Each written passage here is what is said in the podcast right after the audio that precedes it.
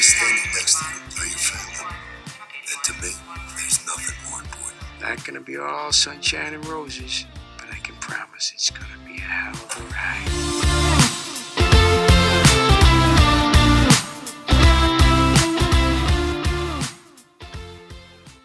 Welcome back, everybody, to episode 29 of Meet Us at Molly's. My name is Bryna. I'm one of your hosts. With me, as always, is Gina Hello. And Ashley. Hi. And we are here to talk about Chicago Fire Season 6, Episode 7, titled A Man's Legacy. And finally, guys, Chicago Fire is back. It's only been like 10 million bajillion years since they went off air. I mean, what? They went off air the first week of November. I think so, yeah. It's been, and we're in the first week of January. It's been forever and a half. It really has. it's yeah, it's kind of insane. Um, but finally, they're back. But before we get into breaking the episode down by storyline, as always, um, we're going to talk a little bit of news. Um, the only really bit of news we have relating kind of to Chicago Fire is we got the episode description for 609. So, Ashley, why don't you talk about that? Uh, after learning unsettling news, Dawson enlisted Severide to help her out, and Casey and Dawson struggle with communication issues while Brett and Kid compete to win over the heart of Zach, a hazmat officer.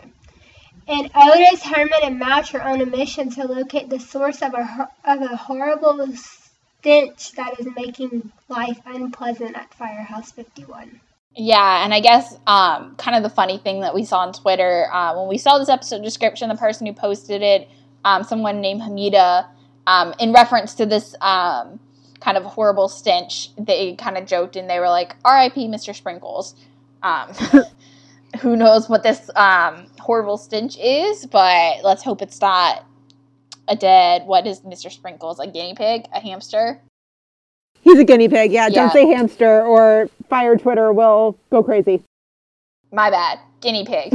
um, but let's hope we don't find a dead guinea pig body and hope that's not it. But um, it should be an interesting episode. I mean, Casey and Dawson struggling with communication issues. That's never good. Um, I'm really curious to see. I mean, obviously, spoiler alert, if you haven't seen 607, then I don't know why you're listening to this, but we kind of saw Bretonio start to come back together or whatever. So the fact that Brett, two episodes from now, is competing with Kid to win the heart of some guy doesn't seem that good for Bretonio, but I guess we'll have to see. Um, but yeah, should be an interesting episode. Um, I'm so here for Dawson and Severide working together. I love those two. yeah. What a bro TP. For real, right? What a, Arson twins for life. what a bro TP. I love it. hmm Um, but yeah, that's all the really news we had related to Chicago Fire this week. Um, so without further ado, let's jump into talking about Chicago Fire 607. Um, as always, we're going to break this down by storyline. There's a lot of different little storylines that happen through this episode. So just try to keep keep up. I mean, we're going to do the best we can to kind of make it as clear as we can. But there's a lot that happens in this episode. Um, so the first thing we're going to talk about is Ramon. Um, at, if you remember, at the end of 606, Ramon is found by Gabby and Brett on the platform of the I want to call it the metro, but the subway. I don't know what they call it in Chicago, the subway, whatever. Um, stabbed and kind of holding on for dear life. Um, and so this episode kind of starts right back up with that in the back of the ambo. And poor Gabby, you know, she's shaking like the leaf. She's nervous for what is going to happen with her dad. But she's driving. Brett kind of lets her, you know, Brett doesn't want her to kind of be fidgeting and fumbling over everything. So Brett's like, I've got your dad. You know, you just drive, get us there as fast as you can. So Gabby is speeding to Med. Um, and they get cut off by a truck, and Sylvie kind of goes flying across the ambo. Um, and then Ramon kind of starts, but she recovers, and Ramon starts crashing, and Gabby's like flipping out in the driver's seat. Um, but Brett, you know, keeps it calm, has it handled, and, you know, is able to, you know, do, I don't even remember what the procedure she does is, but, you know, she does something in order to keep him stable enough to get him to the hospital to have him have a fighting chance at least at life. Um, So they get to Med, and Gabby and Brett wheel him in, and Maggie meets them. And, you know, she's like, taking him to trauma one, whatever. Um, and Gabby tells Maggie, you know, she's like, this patient, you know, he's my dad. And Maggie's like, I know, we've got this. You know, Dr. Rhodes, obviously, you know, he's the best. Um, he's the one that's going to be working near your dad. And they kind of take him up to um, Rhodes for surgery immediately. And, you know, that's kind of that. Um, and so as they wheel him off, Gabby and Sylvie just kind of stand there. And Sylvie says, you know, he's going to be all right. He's strong like you. Um, so that's kind of the end. That's kind of the first scene, um, kind of the teaser. And then Gabby's waiting in the waiting room, and Brett's still with her. Um, but Matt runs in, and you know, she gives him, you know, that she says she's like Matt, and you know, it obviously means, you know, she really is scared. You know, just like you can kind of hear it in her voice. You know, the way that she says it is, you know, we're in this crisis, but like I'm glad you're here. But you know, she doesn't actually say that. You know, all she really says is Matt. But her, It's that Matt that she gave after the garage collapse where like she's crying and she's like, Matt! And it's like one of those. yeah, like it says so much without actually saying anything at all. Yeah. Um, it's the kind that kills us all with feels. Right. Yeah. And so obviously Matt's like, you know, I'm here, whatever, and like he gives her a hug and like tells her it's gonna be okay, whatever. And then Antonio arrives, which Hey. At first kind of shocked me a little bit. I thought there'd be a little bit more of a like having to drag Antonio to the hospital just because of everything that happened last season. Like Antonio still is kind of mad at his dad for everything that happened with their mom. So I thought there'd be a little bit more of a like hesitancy from him to kind of and like have to drag him to the hospital. But um, you know, I was kind of surprised at that. But he arrives, you know, without anyone obviously having to drag him there. Um, and so he kind of at there's like an update or whatever. And I guess I can't remember. Is Gabby the one who asked him about what happened to the guy, or does he ask? No, it's Casey. Casey asks. He asked Antonio. Right. Right, yeah. So Casey asks Antonio like what happened to the guy who stabbed Ramon, and Antonio's like some psycho. Um, obviously, Nobody tell Dr. Reese. yeah. Good thing Reese isn't around. Clearly, she'd be like flipping the shit. Um, yeah. And so Antonio's like, apparently dad stepped in to try to stop him. Um, but yeah, just a whole little scene. And then obviously Rhodes comes in immediately. And Gina pointed out in that line, she's like, it's a huge one Chicago party because all three shows are represented right there. You've obviously got Gabby and Casey from Fire, Rhodes from Med, Antonio from PD, and formerly Justice. So you literally got all the Chicago shows in one scene. Something we One don't get to see as often as I wish we did. But, you know. And Rhodes comes out and basically is like, Your dad's got a little bit of a recovery to go, process to go through, but like he's gonna be fine. You know, whatever. Um, and so Antonio and Gabby actually go into the room and visit him. And Gabby's like, What were you doing throwing yourself in front of a knife? Um, you do that all the time. Not actually throw yourself in front of a knife, but like you do stupid shit that people shouldn't do all the time. You're Gabby Dawson. You know what I love about this though is I love how this is like a recurring thing throughout the episode is everybody's like, what was he doing throwing himself in front of a knife? And I'm like, thank you. I've been wondering this ever since the show went off the air in like November or whatever. I've been like, dude, who puts themselves in front of a knife like that? Yeah. Yeah. Especially when it's not your job and, you know, you're not trained. Like, I still, I always think about when I think about what, you know, firefighters and policemen do, I always think about when Severide was training, um, oh, when he was training like Gabby's class and Jones and all like that whole thing.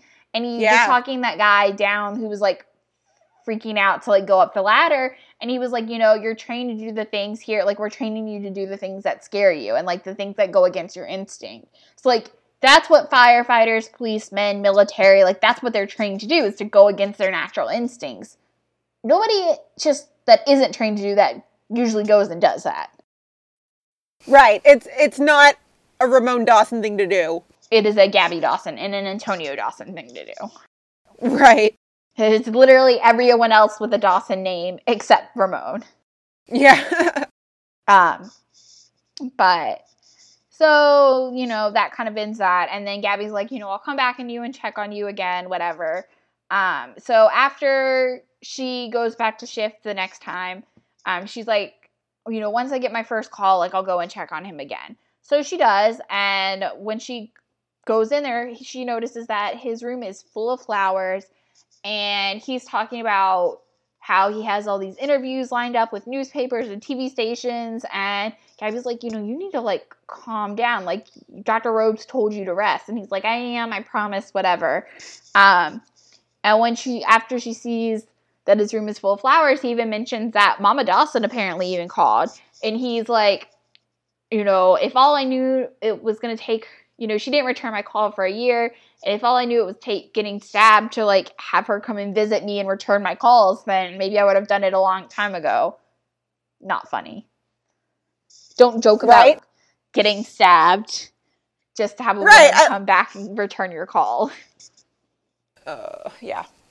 Like I was happy that she called again, but I was like, dude, there's just whatever. Yeah, Bigger things at play here. You getting stabbed is a little more important than your little petty feud. yeah, whatever.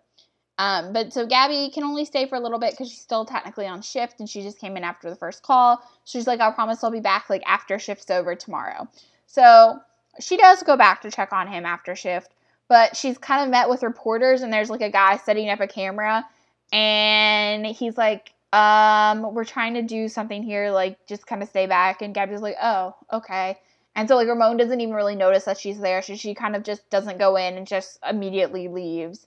Um, just because I think she thinks that it's kind of getting to her head and that, you know, he's kind of not actually doing the things he's supposed to. And so she kind of just like, I don't want to be in the way and be a bother. So she just leaves.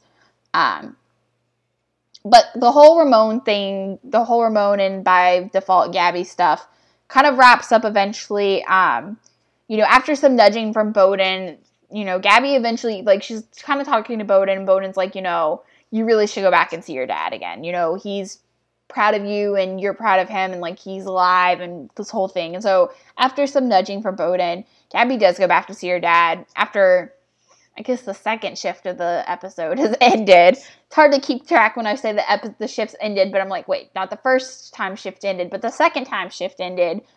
Um, Gabby goes back and sees Ramon, and he can go home tomorrow, so he's fine and he's on his way back to like a full recovery.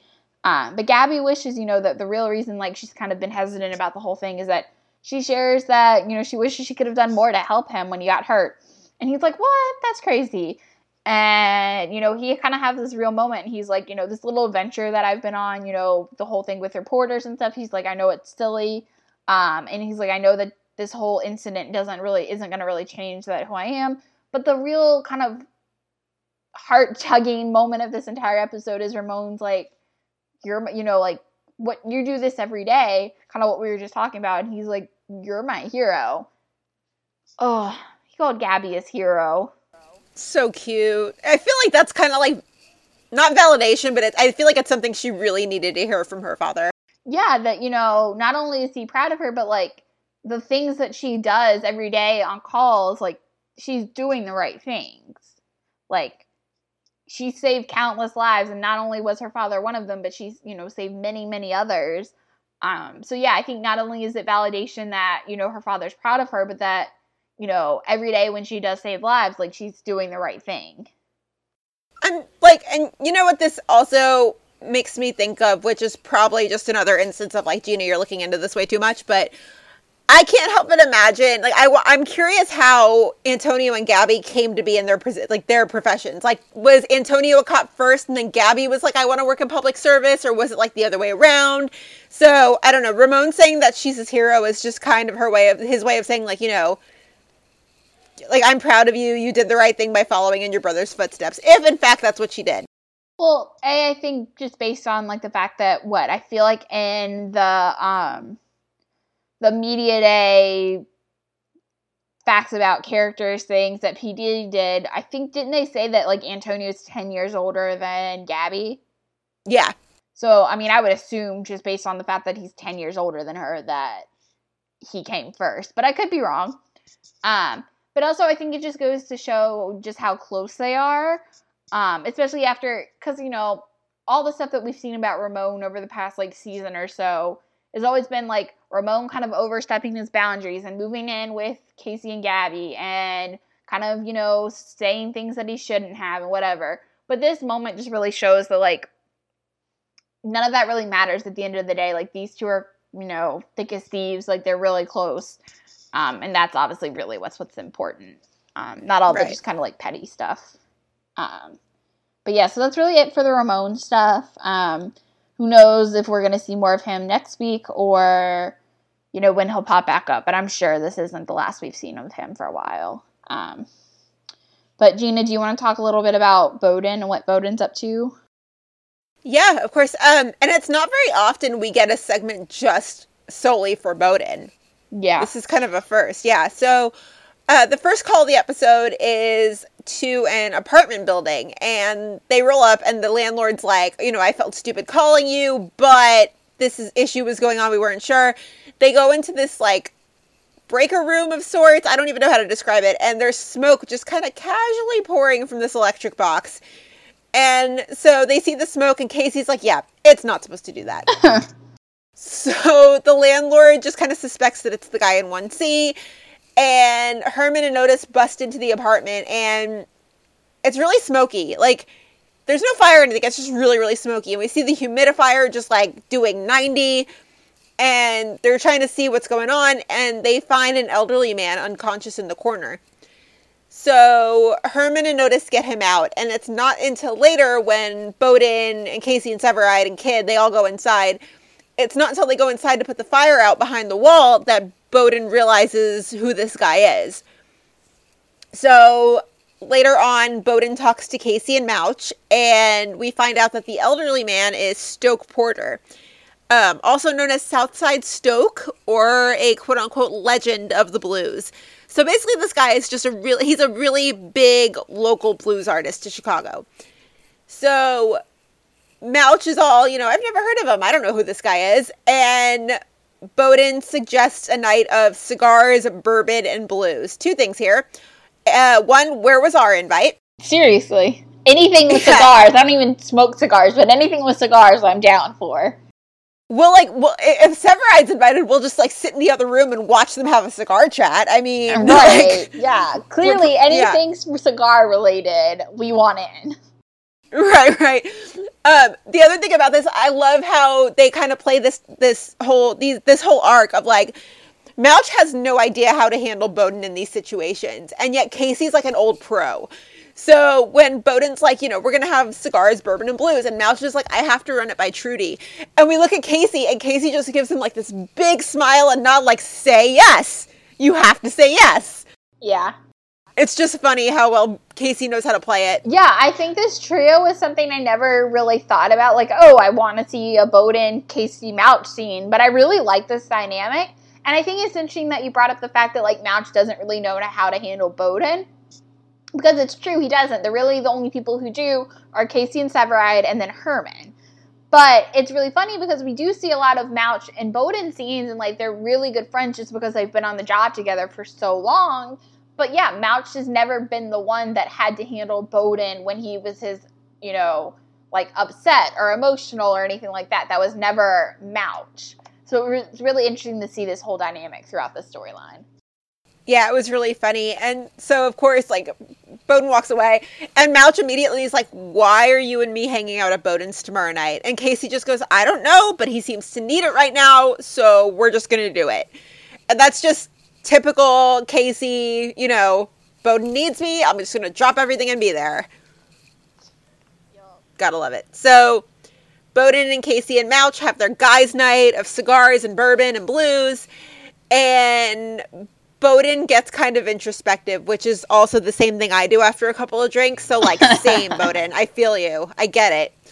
So, uh, yeah, Casey's just kind of like, all right, we're just gonna like let him talk it out. And so Bowden just kind of says, you know, he's like, I can't help but wonder what good is a man's legacy.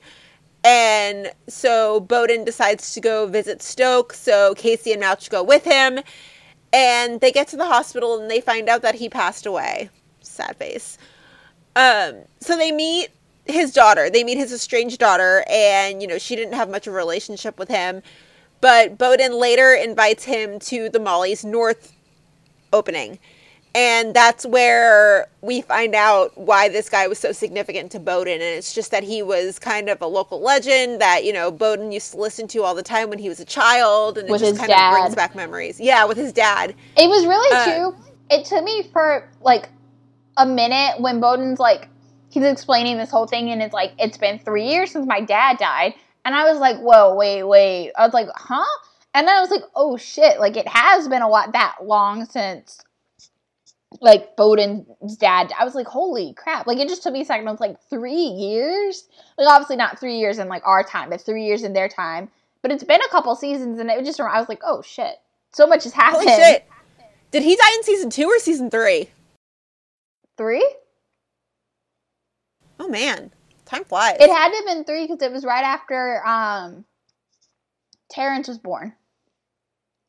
oh, my God. And Bowden doesn't meet Donna until season two. Wow.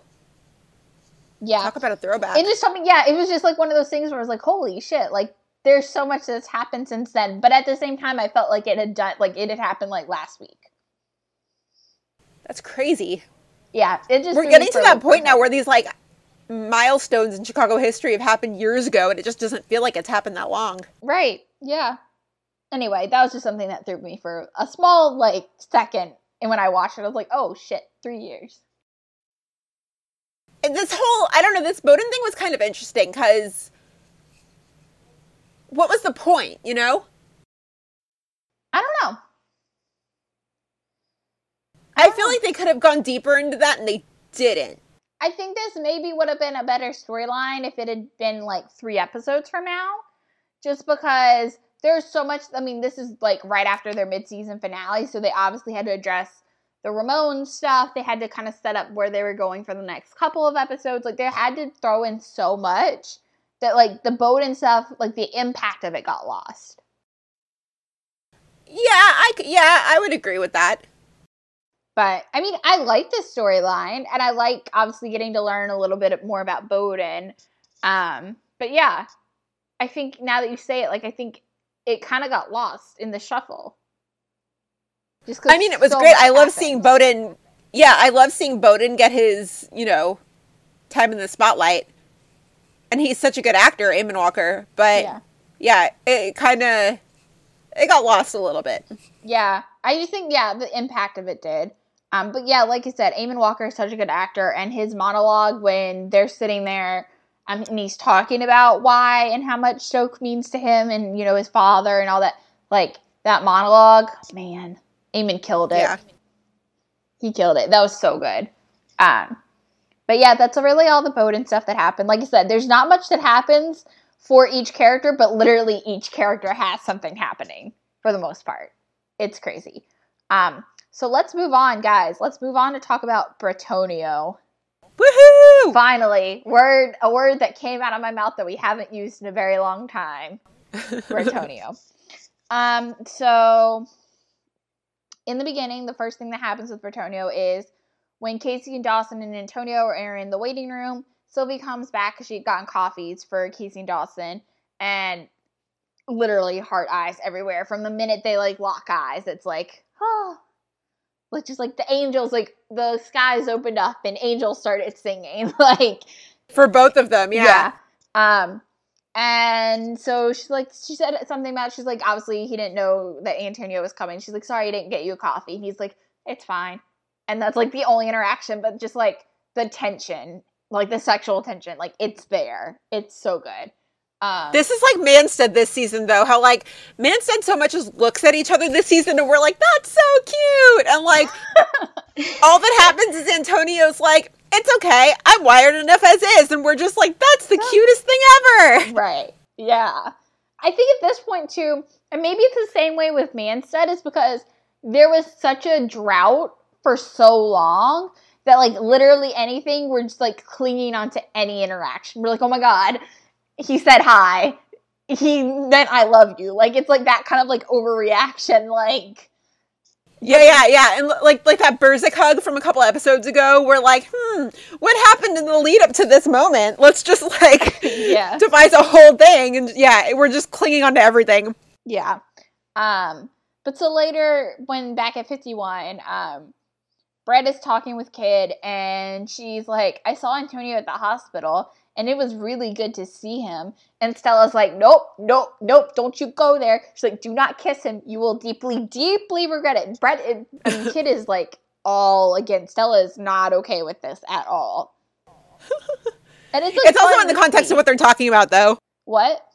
It's also in the context of what they're talking about, though, because like she had oh, yeah. just talked about Severide, but it was so funny. Yeah, yeah, it's still funny.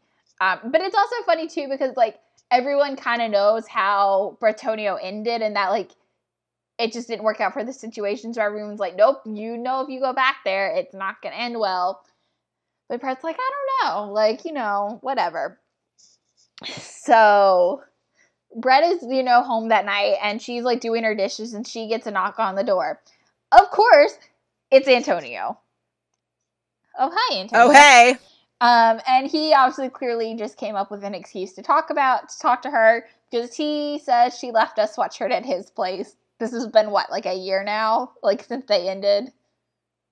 Probably a year now. And he's like, Oh, you left a sweatshirt at my place and then the tag is like visible and it clearly says Diego. And she's like, oh, but this says Diego. He's like, oh, would you look at that? It does, but it's not his size. And I'm just like, okay, whatever.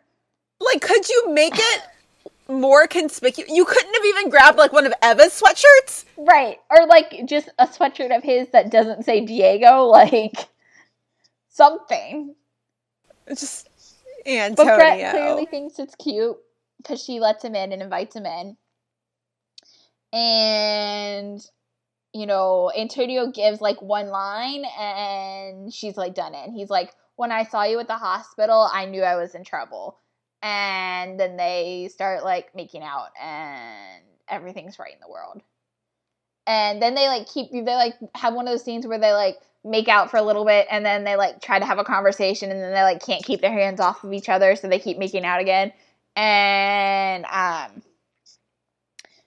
Brett's like, maybe this is like a one time thing because they like don't want to do it at first. And Brett's like, we, you know, we obviously ended this, whatever. And she's like, well, maybe it's a one time thing.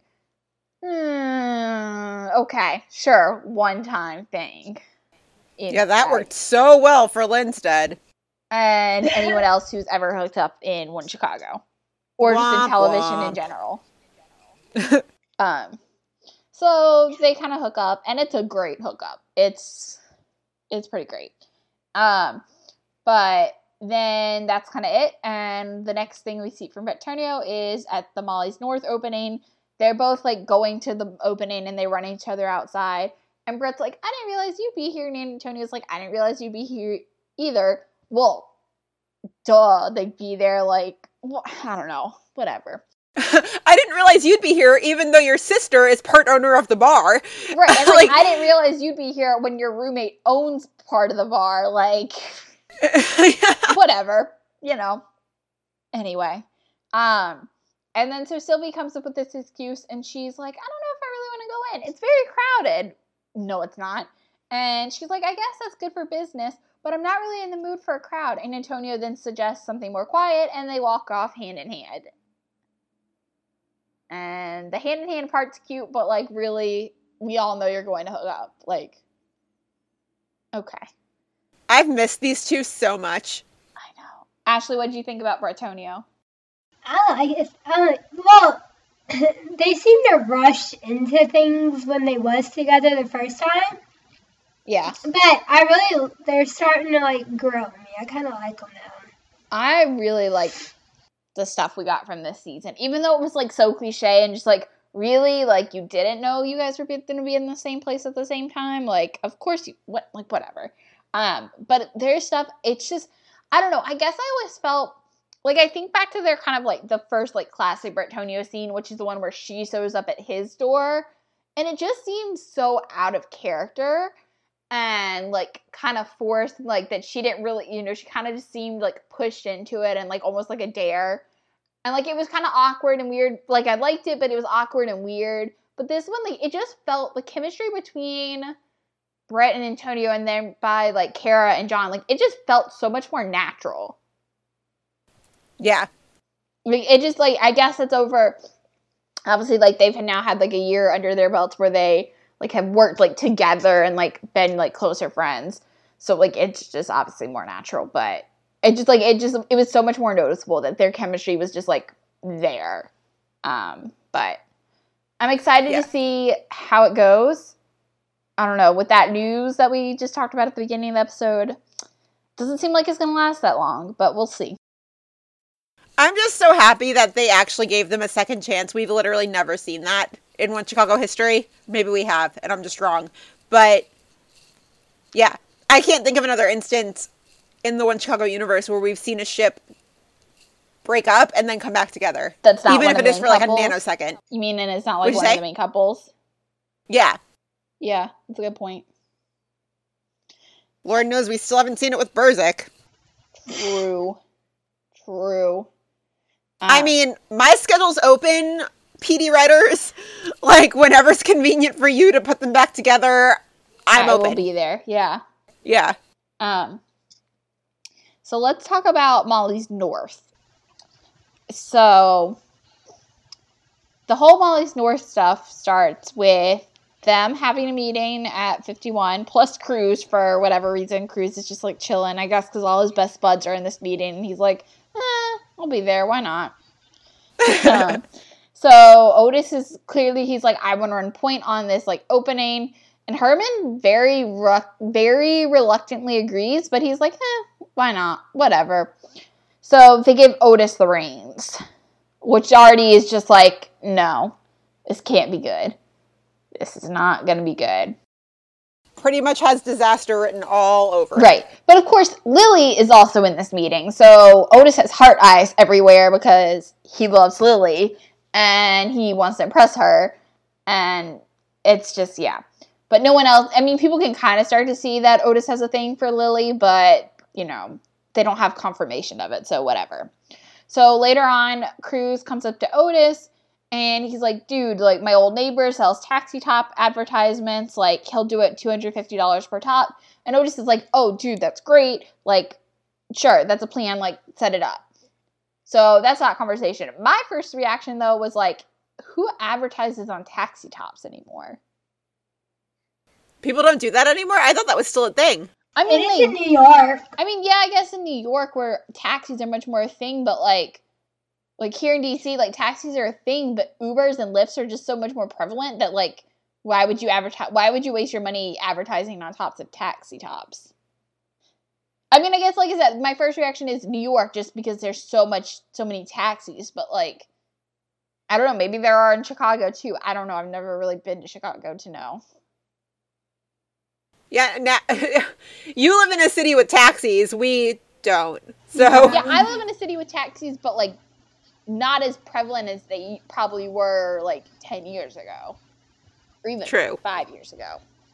We don't even have Uber where I live. oh, that sucks. Oh, Yeah. I can't survive without Uber. It's kind of sad, but I can't. Um, oh, jeez. Anyway. But yeah, so it was just like, I was like, taxi tops. Okay. Sounds a little like 2012, but okay. We'll go with it. anyway, um, and so then Otis and Stella and Herman are having a conversation about the opening because they've decided that they're going to do it in like four days from now.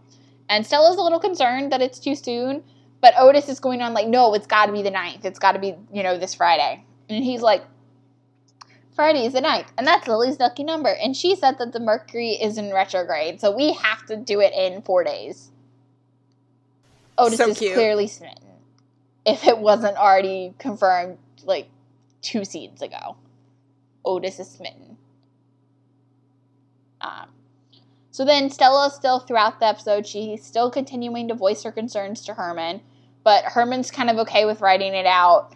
Um, and he's like not caring. This is a new or Stella's like not caring. This is a new attitude that I'm also going to apply to my life. Like she's like, oh, if Herman can do it, then I guess I can do it. Whatever. Um, but later that night, um, Otis comes in and he's like got paint on his face or whatever because he's still he's struggling to get everything together for the Molly's North opening. Um, and he's like trying to paint signs and he's like struggling, whatever. so he's like talking to Stella and Herman at the bar, and Cruz comes over and presents him with this like contract for the taxi top advertisements. Turns out though, instead of it is still two hundred fifty dollars per top, but Cruz left out the part where you have to have a minimum of hundred taxi tops, so it's actually going to be cost them two twenty five thousand dollars. And Otis is like, "What the fuck, dude? You didn't tell me this. Like, what is happening?" Cruz would make a really bad lawyer. Yeah. Like you can't leave that out. Let's just yeah. Yeah. Like, I don't know how you forget to leave that part out. But anyway, so then Stella offers a solution and she's like, you know, one of the guys who keeps like getting at me after the gym, like, he, you know, works at a radio station and like, so she's like, I can offer to, you know, I can see if he can help with the advertising. And Otis is like, yes, put me on the radio. And Stella's like, mm, that's not exactly what I said. And he's like, Have you never heard my podcast? Like, put me on the radio and just watch the magic happen. And then he like leaves or whatever. And Stella turns to Herman and she's like, He has a podcast? What? Um, yeah, we haven't heard about Otis's podcast in like bajillion years. We really haven't. I guess it's still a thing, isn't it? I guess, but I don't know. Interesting. That cracked me up. Yeah. Especially now that we do this podcast, I'm like, ooh, I wonder what this actually sounds like. Like, if this were only to be a real thing.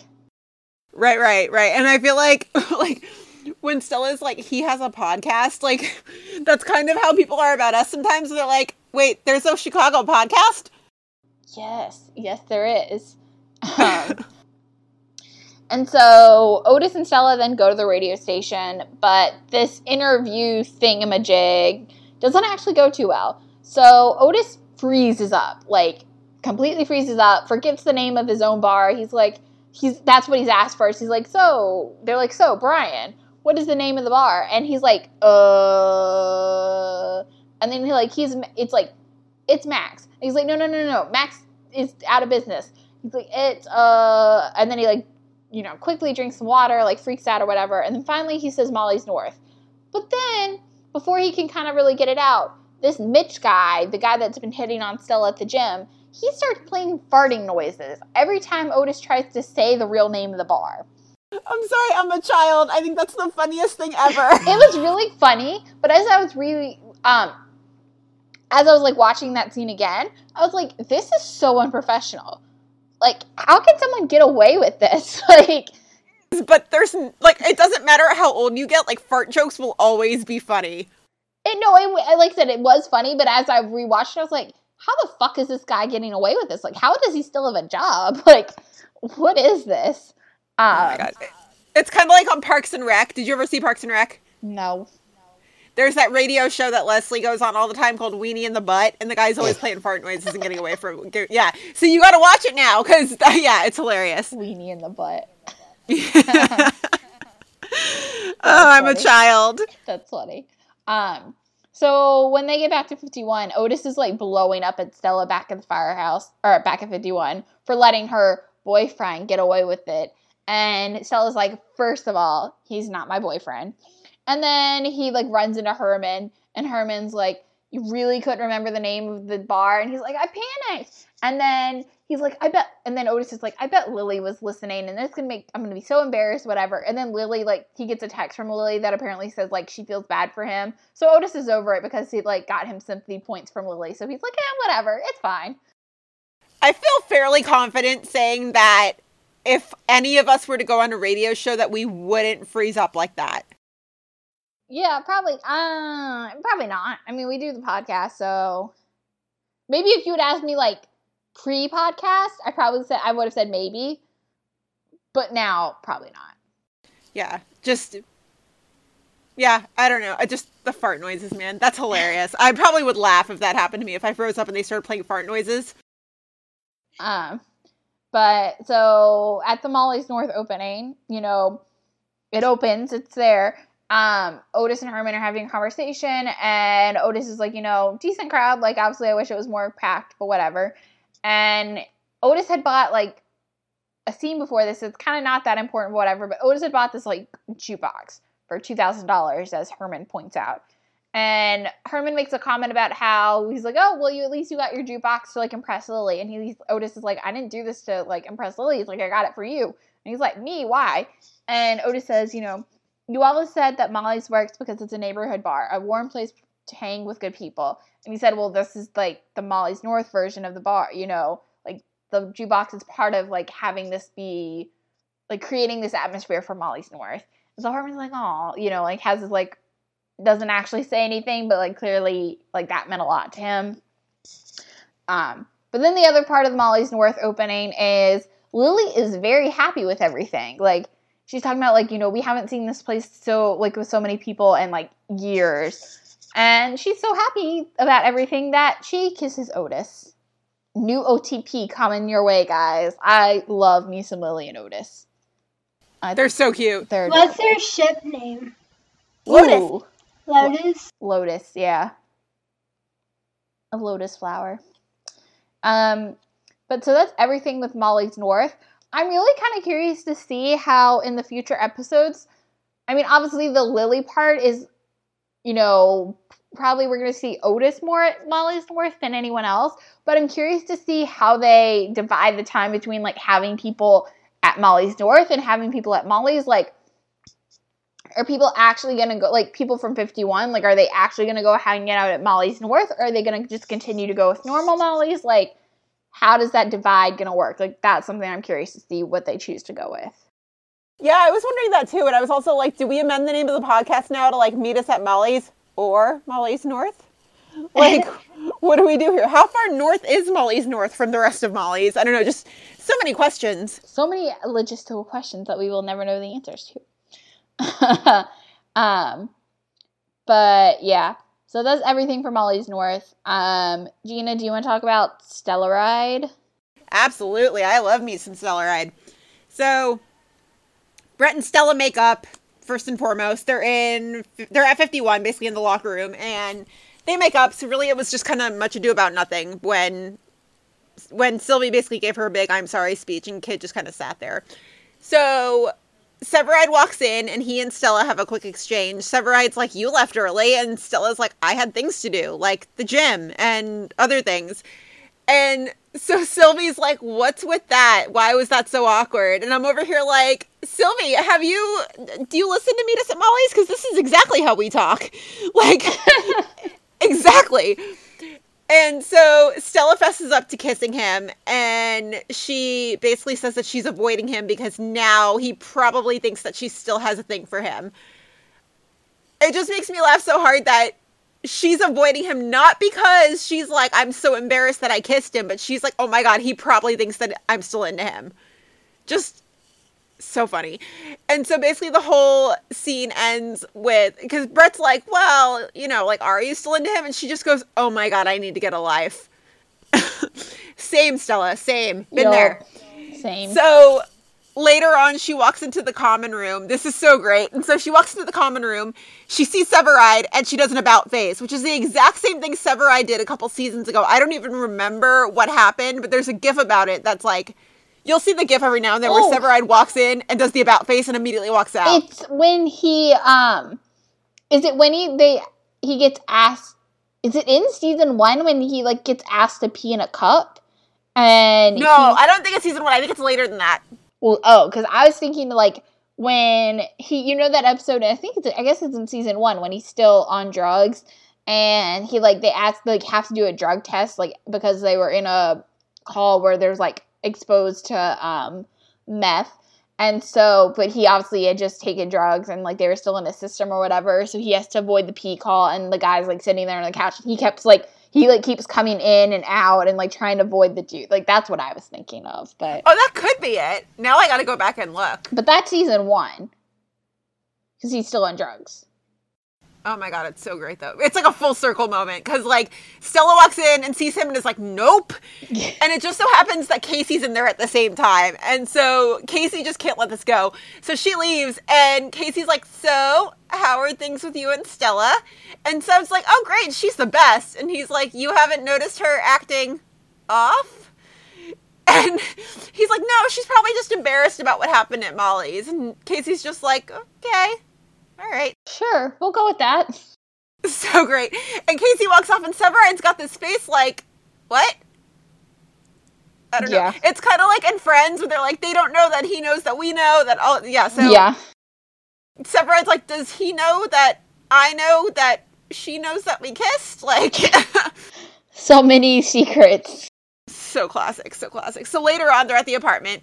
Severide walks in with a case of beer, and he wants to have like a great, just like night in with Stella, which like, that's like man of my dreams right there. Who's like, let's just drink and watch sports and stay in. Yes, please.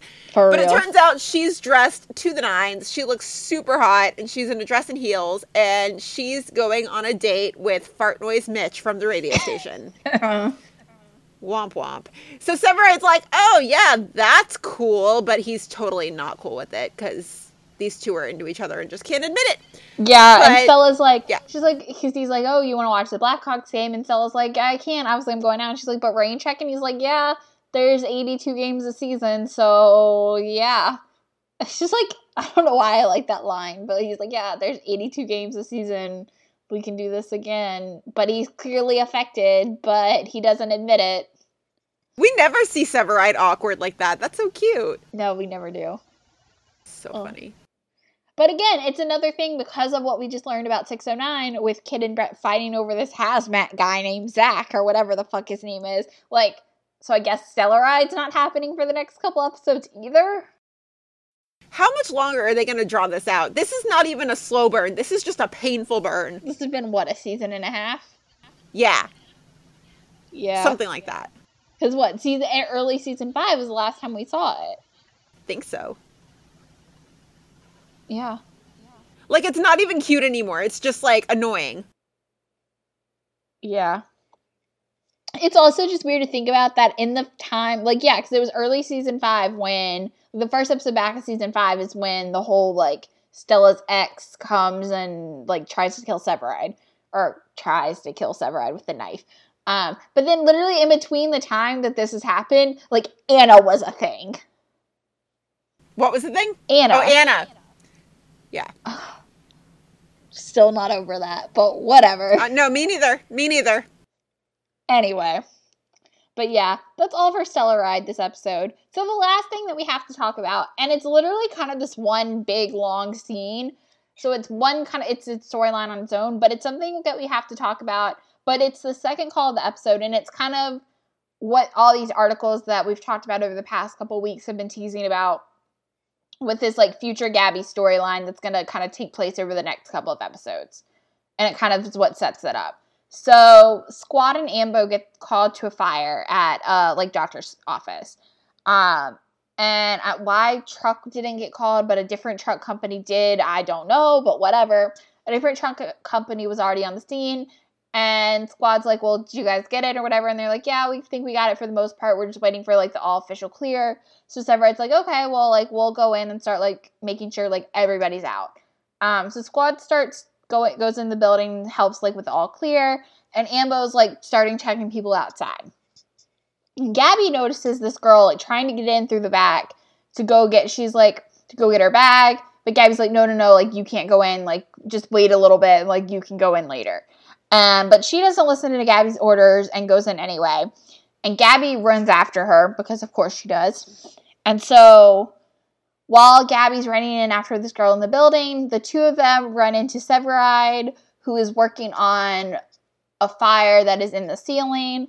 Um, when of course all of a sudden the ceiling collapses on top of all of them because of course it does and it momentarily traps them but they're fine they're in they get to go into like the doctor's like office part like where the table is and stuff and so they're fine Can we talk about though how like this ceiling caves in or whatever? And you know, Severide ducks for cover, the girl is knocked out, and Gabby's fine. yeah of course she Gabby's is. just completely untouched, looking flawless as ever. Of course she is. Um, so the girl grabs her bag and kind of stuff had spilled out of it. And so Gabby's like, Well, Seth, like, help me get her out of here. And so Gabby notices that there were these three, like, huge bottles of pills that the girl was trying to steal. And so Gabby, like, has this, like, decision for a second and, like, ultimately decides to put the bottles back in the cabinet. And so Severide takes the girl outside and Gabby follows her and whatever, they're fine. And Gabby, while Gabby's checking her out, the girl who introduces herself as Bria, um, you, she had this momentary um, loss of consciousness. So she, Gabby's like, you need to go to the hospital. And she refuses to go and then ultimately, eventually, like, gets talked into it. Um, and then Gabby and her kind of have this weird exchange. And Gabby tells her, she's like, I put the drugs back. And Bria's like, well, why? And Gabby's like, well, I'm not really sure. And then Gabby's like, okay, Sylvie, like, she needs to go to the hospital. And Sylvie's like, okay, yeah, sure, let me just finish this one thing and then I'll get her. And that's kind of the end of the scene. But clearly, from all the teasing and like the news posts and things that we've seen, this is going to be like a big storyline for Gabby, and Bria's not going away. So it'll be interesting to see how this plays out over the next couple episodes. I'm ready. Yeah. Yep. And I think the fact too that like Severide's gonna be involved and maybe not Casey. Like I love the Severide and Gabby stuff so much and I it's it's gonna be good. Yeah, very good. I yeah, just I don't know. Like I know Severide and Dawson are not married, and Casey and Dawson are, but Severide handles Dawson in a way So much different better. from Casey. Yeah, well, yeah, all In a lot of say so much better. Yeah, yeah. It's just like, like I don't know. They're kind of like the angel and devil on her shoulder, but like Severide's like a cautious devil on her shoulder. Yeah. Yeah, I just think Casey or not Casey, Severide and Gabby are a lot more similar in the way they handle things. Like they have the best intentions, but sometimes they think first without well, sometimes they react without thinking first. Like just because they want to do the right thing and so they don't think about it through. They're just like, okay, I'm just gonna do it. But yeah. It'll be interesting to see how that plays in with a girl. And the fact that I mean, we've kind of from what we've seen and what we've heard, you know, it kind of gets teased that Gabby's going to get attached to her. And so to see kind of how that dynamic might be different than say Louie because she is a teenager. Um so I think it's going to be really interesting. yeah. I'm looking forward to it. Yeah. But so that's everything from Chicago Fire 607 titled A Man's Legacy. Guys, do you have any kind of general thoughts? Did you like this episode? Did you hate it? Did you love it? What did you think? I liked it. I just, you know, don't ever leave us that long again. Fire, we missed you. Yeah. Ashley, what'd you think? I liked it. It was a good start back up. Yeah, no, I agree. I just I'm curious to see how the kind of next four because from what we've seen, I think Derek was the one who said, you know, they had five when they came back and then they go on another hiatus for the Olympics. So kind of to see how these next four go and how they all those stories kind of intertwine and whatever. Um, yeah, I'm very curious to see. I did the calculations the other day, and I think when they come back from the Olympics is the 100th episode for PD. uh, for PD. So it'd be like the crossover. Interesting. Sweet. That'll be good. Yeah, and so like how will the last episode before the hiatus set up the that crossover? Yeah, so there's just a lot of things that I'm looking forward to in these next like little bunch of episodes. Um, but yeah, I agree. This was a good start back, but I also agree two months was a very long time to go without it in the middle of the season. Summer I understand, but in the middle of the season, I was like, wait, what? Right. No, that that sucked. But thankfully, the Olympics are only two weeks. Yeah, thankfully. Yeah. God, because if I had to go more than that, the struggle would be real. Please, not again. We've suffered enough. Yeah. But so yeah, like I said, that's it for Chicago Fire 607. Um, as always, you can find us on all forms of social media. We're at meet us some at Molly's on Twitter, Instagram, Facebook, Tumblr. Um, you can find us. You can always email us your thoughts at meet us at molly's at gmail.com. You can find us individually on Twitter. Um, I'm at Brianna K13, Gina, At Gina watches TV. and Ashley. At Ashnick095. So yeah, um, we'll be back next week with more med and PD and fire. Um, yeah, we should be back on a kind of a normal. What we're hoping is going to be a normal release schedule. Um, Med on Med and PD coming out on Fridays, and Fire coming out on Mondays. But just make sure you stay tuned to our Twitter because that's where all the like current updates and current schedule will be posted. Um, so yeah, but until the next time, we will talk to you guys later. Bye.